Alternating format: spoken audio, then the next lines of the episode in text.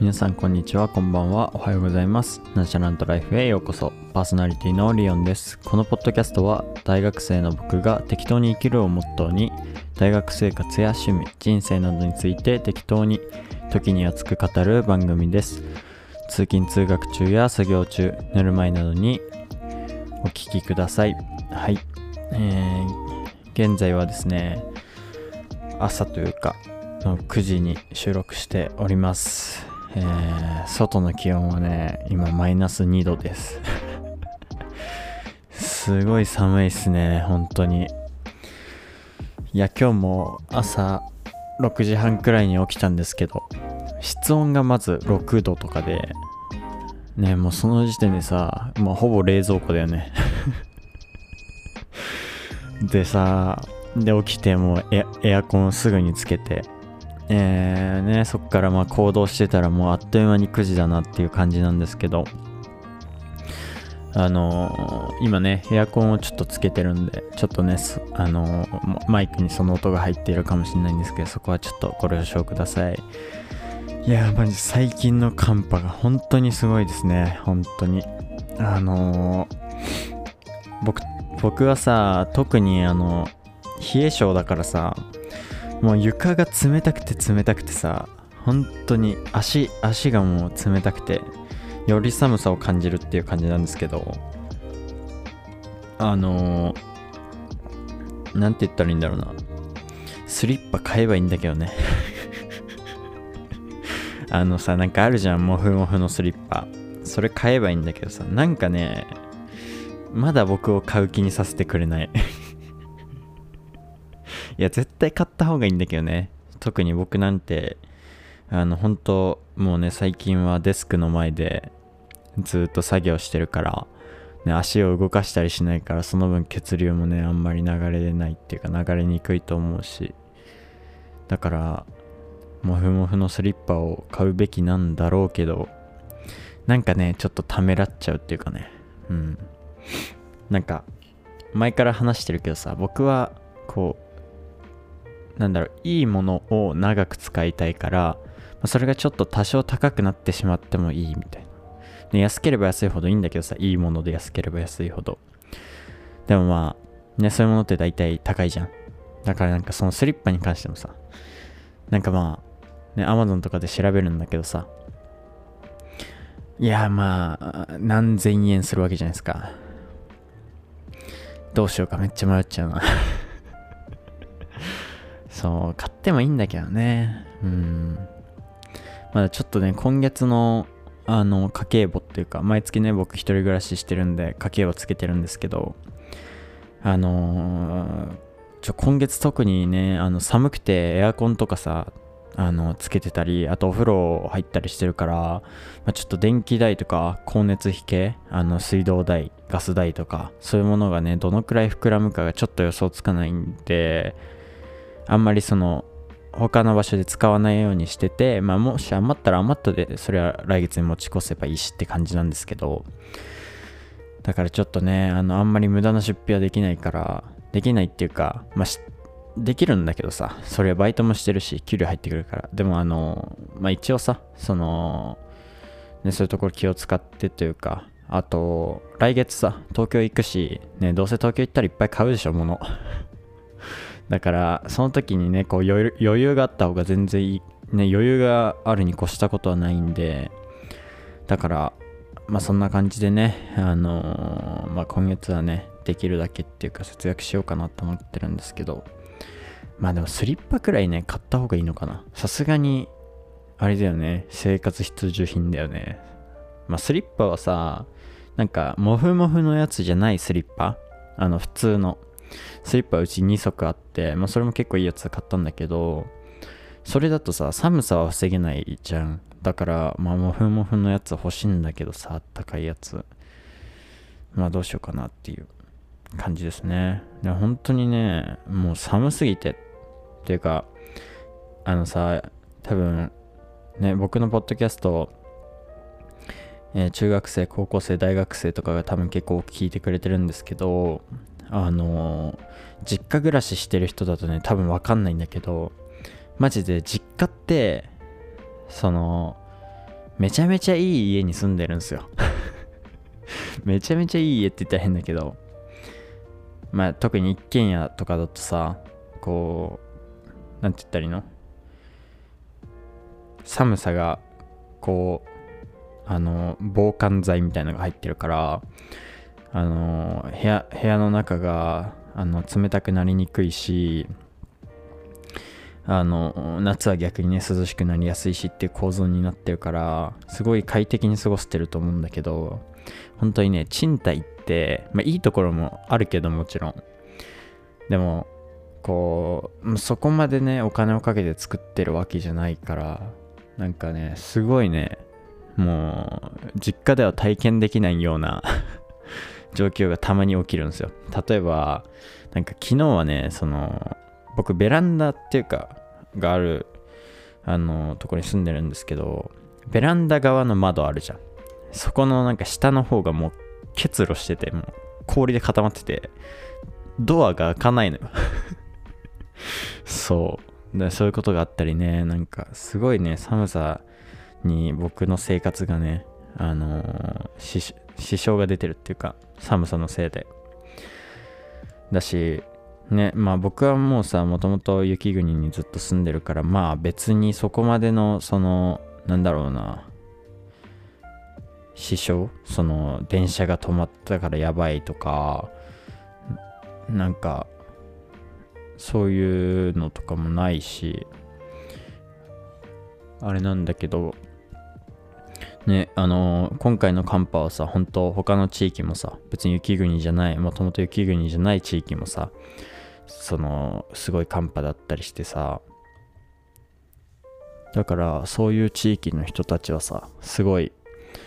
あのー、大変だと思うんですけど、皆さんあの気をつけてお過ごしください。はい。まあ僕もね、あの気をつけて過ごしますっていうか、いや、前、前の2個前くらいのポッドキャストでも話したんだけどさ、3個くらい前かな。あの、さす、僕1週間に1回あの買い物行ってるんですけど、さすがにちょっとやばいそうな気がしてきたんで、今日か明日買い物行こうと思ってるんですけど、外がさ、雪降ってるし、積もってるしさ、気温もさ、最高気温1度とか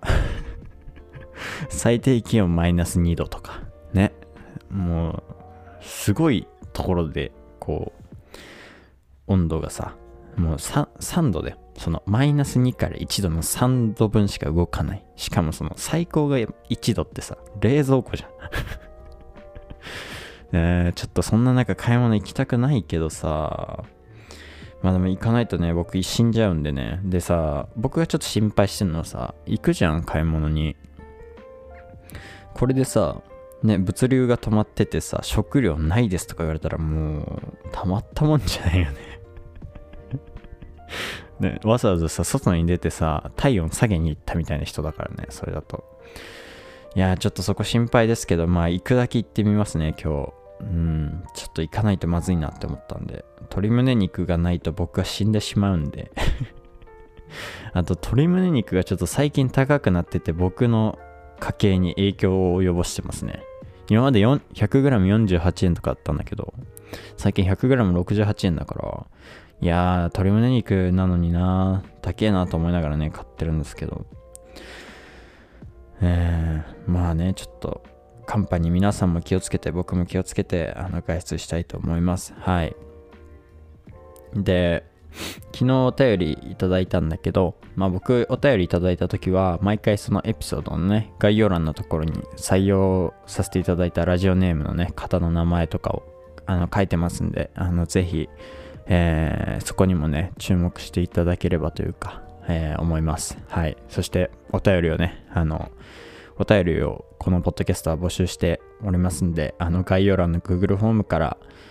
えー、誰でも送れるようになってますんで、気軽にお送りください。えー、ぜひ、あのー、いろんな方から、あの、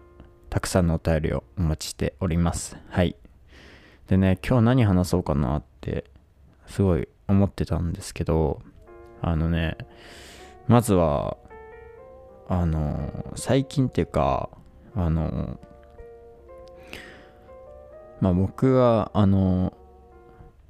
勉強っていうかさまあそういうね自分がやることがまあ基本パソコン使うことだから、まあ、作業してる時にあの YouTube のねあの音楽とかカフェミュージックとかさあとは Study with me っていうのよくあるじゃん。それの音楽とかをこうバックグラウンドで流しながらあの作業することが多いんですけどまあたまたまねその合間にっていうかさあの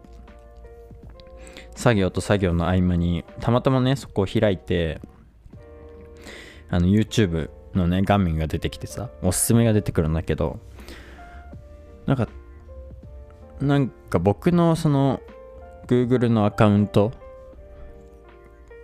であの僕が検索した履歴とかをもとに僕にこうねおすすめの動画とかを多分選んでくれてると思うんだけどなんかその僕 Google その YouTube じゃなくてあの Google の普通の検索の方であのプログラミングのことをねすごいいっぱい調べるんですよ。だからかわかんないんだけど昨日ねあの成田悠輔さんっていうさあのこの前アナザースカイにも出てたしあとあのメガネの形が変な人で有名なんだけど皆さん分かりますかね？あのイェール大学の助教授の方であの彼もさあのなんだろうな。そういう統計とかそういうもののまあね詳しい内容は僕もわかんないけど大学でそういう内容の研究そのデータを扱う研究をしててでそれがあの背景にあってっていうかあのコンテキストにあってでその僕がね開いた YouTube で成田さんがなんか講演をしてたのね。その講演の映像一部の映像かわかんないけど。でなんかなんだっけな。あの、まあそのデータについてちょっと語ってるシーンが出てきたんですよねその時に。でなんかすごくまあ彼もそのなんか日本のどっかの地域のあの分析をしようと思ってデータを探しに行ったらしいんですけどそしたらなんかその何十ページにもわたる PDF ファイル が出てきてそう。ね皮肉も込めてなんかまあ日本のあの公開されてるデータっていうのは PDF と紙の山ですねみたいな。ねこうあの人々が使えるように公開するはずのデータが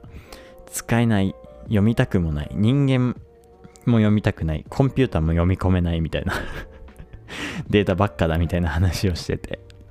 いやほんとその通りだなっていう。特に今の僕の状況なんてねしみじみとそれを感じますけど。ね僕結構成田悠輔さん好きなんですよねなんかあのなんて言ったらいいんだろうね。あの、独特の感じっていうか、なんかまさに、優れるなことなれを実践してる人っていうか、実践、てか彼は多分そういうことも考えてないとは思うんだけど、まあ、結果そうなった人みたいなイメージだと思うんだけど、なんかね、そういうところが僕好きで、ほんとね、うん、なんか最近見た人で一番好きかもしれない。その芸能人芸能人の有名人みたいな。そういう人で一番好きかもしれない、成田悠介さんは。私なんかこう、うん、なんかスパって、こう、周りを気にせず言えるところが僕も好きだなっていう。まあ僕もね、なんかそういう風に生きてるっていうか、もうほんと周りのこと気にしないっていうか、うん。なんかこう、その、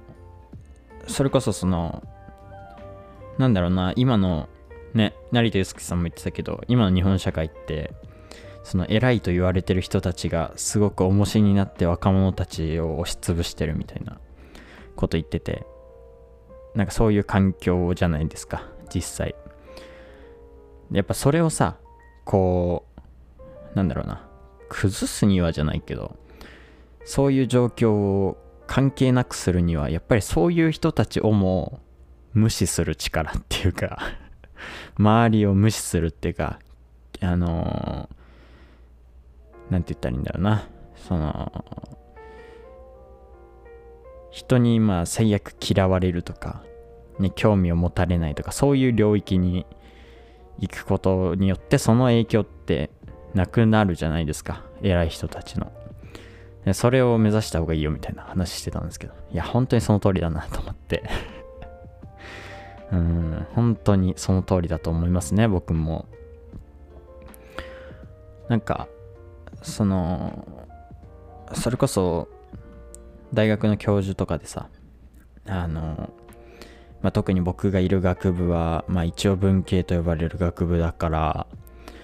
まあ、そういう先生がいても仕方ないなとは思う部分はあるんだけどなんかこうねその先生がそのその先生よりお偉いさんと話す機会があったらしくてでその先生よりも先生とお偉いさんの関係で言うとお偉いさんは多分ね理系の先生なんだよね。でその僕が言ってる先生はあの文系の先生で。でなんかそのね僕が言ってる先生が僕が言ってるっていうかまあね僕のあの大学にいる教授はあのそのお偉いさんになんか文系は必要ないっていうかなんて言ったらいいんだろうな。あのまあこれからは理系だよみたいなこと言われた時にあの心の中ではあのそれななんて言ったらいいの？反抗したかったけどお偉いさんだったから反抗できなかったみたいな話聞いたんですけどいや僕それ聞いた時にあのちょっとさっきの話との流れで言うとその僕の大学の教授が反論しろよって話になるんですけどそうじゃなくてあの多分そのデータにも基づいたあの正解を導き出すっていう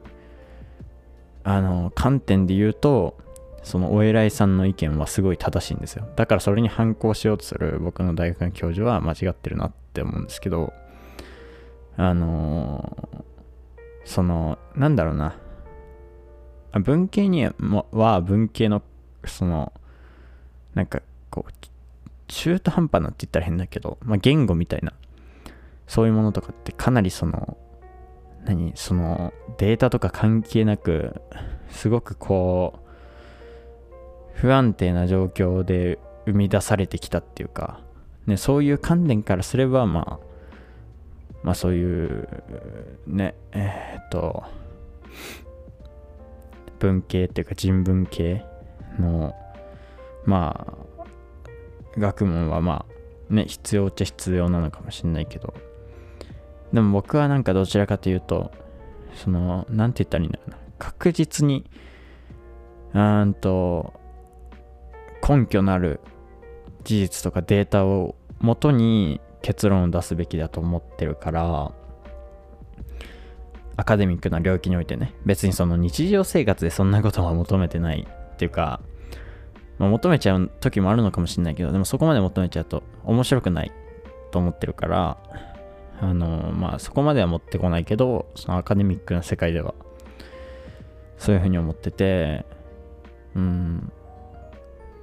多分その、なんかそその、まあ、結論何が言いたいかっていうと、あの僕の上にその僕の大学のそのさっき言ったその文系の教授がいるわけじゃないですか。でその関係がそのさも結構前に話さっき話したそのお偉いさんと若者の関係だと思っててなんかそういう思考を持った人によってそこを変えられない思考の人によって僕とかみたいな人が潰されるんだろうなってすごい関係的に思ってて。だからそうだからねあのー、そこをいかに無視していけるかっていうかあのー、て言ったらいいんだろう。軽く乗り越えられるかどうかっていうのが大事だと思ってて。でその教授多分うん多分その僕が卒論書いたりする時もいたら多分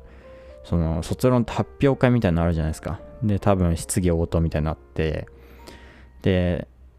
その教授は僕の研究室の教授ではないんだけどあのまあ同じ領域っていうかそのね経営の教授だからあの多分来ると思うんだけどだからねあの質問とかされると思うんだけどそこをデータでまあ論破できるっていうか あのその余裕で乗り越えられる能力をつけたいなっていう感じですね僕は。その成田さんの話からするとね。うんだからね成田さんめっちゃなんか僕は好きなんだよねすごく。あのだしこうなんだろうその他人に興味ないってところも結構好き。だしなんかこうなんて言ったらいいんだろうな。あの適当な感じっていうか そのそのね僕が見た YouTube の映像分かる方見てほしいんですけど確かななんだっけな22世紀の IBPM についてみたいな話だったと思うんだけどでそのねデータをさっきの話に戻るけど日本の市町村っていうかそのね公開してるデータは PDF と紙の山だっていう話してたんだけどあのーで、その時にデータ分析しようと思ったんだけど、PDF と紙の山で読みたくない内容だから、僕は一旦やめて映画を見てみたいな話してたんですけど、なんかそういうこう、なんだろうな、すごい適当な感じ。あの、いや、読みたくねえし、ね、まあ、その状況も状況だから、こんなデータばっかだからな、じゃあやめるか、みたいな。そういう感じもすごい好きでね、僕は。なんかね、うん、ああいう風になりたいなっていうか、まあ、なりたいとかもあんま思ってないけど、僕は。まあ、あんな感じで生きれたらなっていう感覚ですかね、僕に関しては。うん。まあでも、うん、最近感じるのはすごい優れるな異なれですね。あの、僕の中では。最近っていうか、本当うん。なんか他人を意識しなくなってからはそういう感じが強いかもしれないね、本当に。やっぱ他人を意識してると承認欲求とか自分を認めてもらいたいとかねこう自分が頑張って成果を出して他人に褒められたいとかそういうね気持ちがあるから優れようとするんだけども別にそれいらなくねっていうか。いやなんて言ったらいいんだろうな本当に僕自分が大切な人周りの人からえっとなんかこういいようにていうかその、なんて言ったらいいんだろうな。といい関係でいられればいいから、別に他人に嫌われようが何しようが別に構わないんで、そう、だからその別にその本当に関係ないそのね、周りにいない人たちに褒められるために頑張るとか、別にこの僕の人生において別に大切じゃない人たちに褒められることなんて別に必要ないなって思ってるしだから本当にその感覚って大事なんだなっていうか、自分の人生は自分で決めるもんだから、でそう考えるとなんかその優れるな異なれっていうか、あのー、他人、あと他人を気にしない能力っていうか、ごめんなさい。他人を気にしない能力っていうかすごい大事なのかなって、うん、成田さんのやつを聞いて、まあ僕もね、いつも言ってるっていうかやってることではあるんですけど、うん、思いましたね。そう、だから本当にね、みんな自分の思うように人生生きましょうよ。うん。だし、あのー、僕妹とかもさ、あの、つくづく言ってるんだけど、妹にも。つくづくではないけど、あのー、まあ、僕の妹今高校生で、あのー、今年、来年かな？わかんないけど、受験なんですけど、僕の親はね、あのお父さんはまあ受験はしたことあるけど、あのまあ浪人とかいろいろしてるしまあそこはあんま関係ないか。関係ないけど。お母さんに関しては受験もしたことなくて。なのになんかお母さんがねその、まあ、妹とか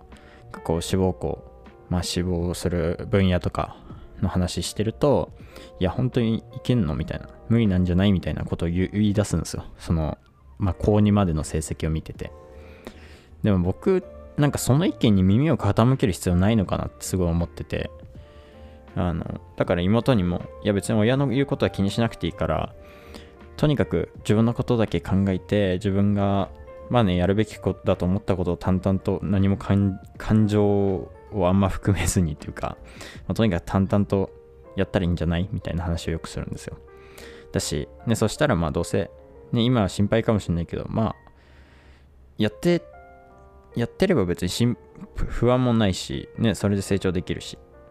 いいループになると思うみたいな話をよくするんですけど。いや本当にねそういうことって大事だなと思ってて。うん。で僕って結構あのなんだろうな家族について思うことが結構多くて。僕が僕の一サンプルなんで僕のね人生の話なんでまああのあんまり参考にはならないかもしれないけど僕に関してはすごくこうあの周りのその家族以外の環境に育てられたっていう感覚がすごいあってあのどちらかというと親からはすごくネガティブな影響を受けてる気がしてて。だからでそれに気づいたのも本当にいつだろうな中学生くらい。本当に自分から世の中を勉強しようっていうかでそれこそこの前も言ったけど読書をし始めてからだと思いますね。なんかこううーんなんかそれまで読書しないってことはやっぱり僕の時代はさインターネットもそこまでそのまあ一応あったっちゃあったけどまあねそういうの使うとしてもゲームとかだから情報は入ってこないしでねその直接の情報源は親っていうことになるんで親の影響すごく受けるんですけどやっぱりその本読んだりするようになってしかも自分でねあとはこう中学生からはすごい勉強するようになっていろんな知識が入ってくるわけじゃないですか。でそうなったらやっぱり自分で考えることもたくさんあってでいろんな価値観を学んででやっと気づいたっていうかそのなんだろうな、まあ、すごく僕の親は普通な普通っていうかそのまあ一般的な親だと思うんですよなんかこうなんだろうな、なんて言ったらいいんだろうな。日本人チックなっていうか、あの、例えばさ、なんて言ったらいいんだろうな。すごく、あのわかりやすい、これ分かりやすいで結構極端な例になっちゃって、なんかそこまではいかないけど、なんかいじめとかあるじゃないですか。で、その時に、こう、傍観してる人っているじゃないですか。そういう人の、そういう人って、そこ止めに入っちゃうと、自分が何かされるんじゃないか。てか、それが良くない行動だっていう風に思い込む、思い込んでると思うんですけど、なんかそういう感じっていうか、僕からすると、なんか行くべきところなのに行かないことをの影響をすごい受けた親なんですよ、僕からすると。だからなんか、そうなんかそういう面でそのそれを正しいと思って生きてたその中学生の、まあ、途中まではなんかね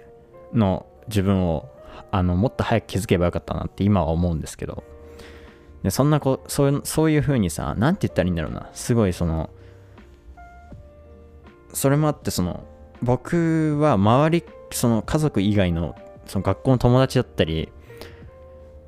あのサッカーのチームの人たちだったり、えー、っと、まあ、塾の先生だったり、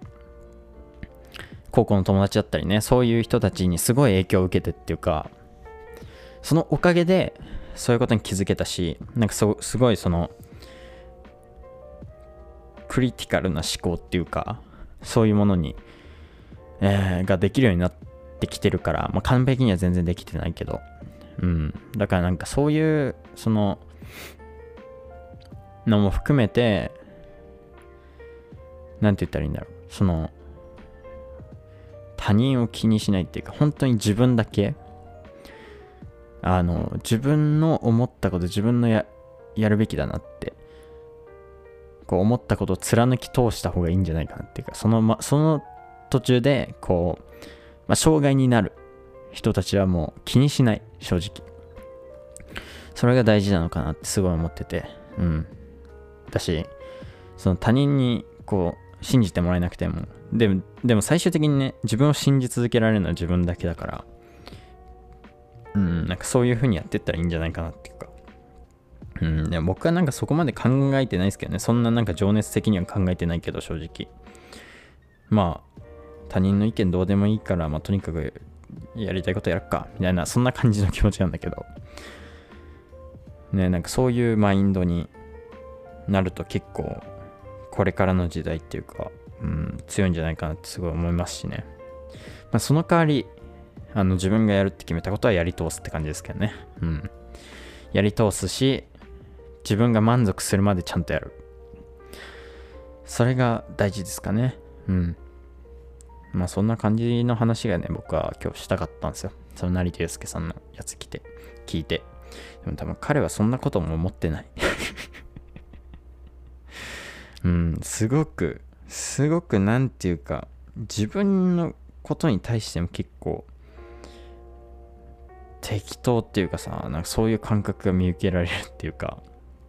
うん。なんかさらっと困難を乗り越えちゃったりしそうな人だから、僕は到底及ばないなとは思ってるんですけどね。うん。でもすごいね、なんか僕は好きですね、彼が。うん、最近のブーム。最近のブームじゃないけど。すごいね、面白い人だなっていうか、興味がありますね、僕は。あとなんか、なんだったかな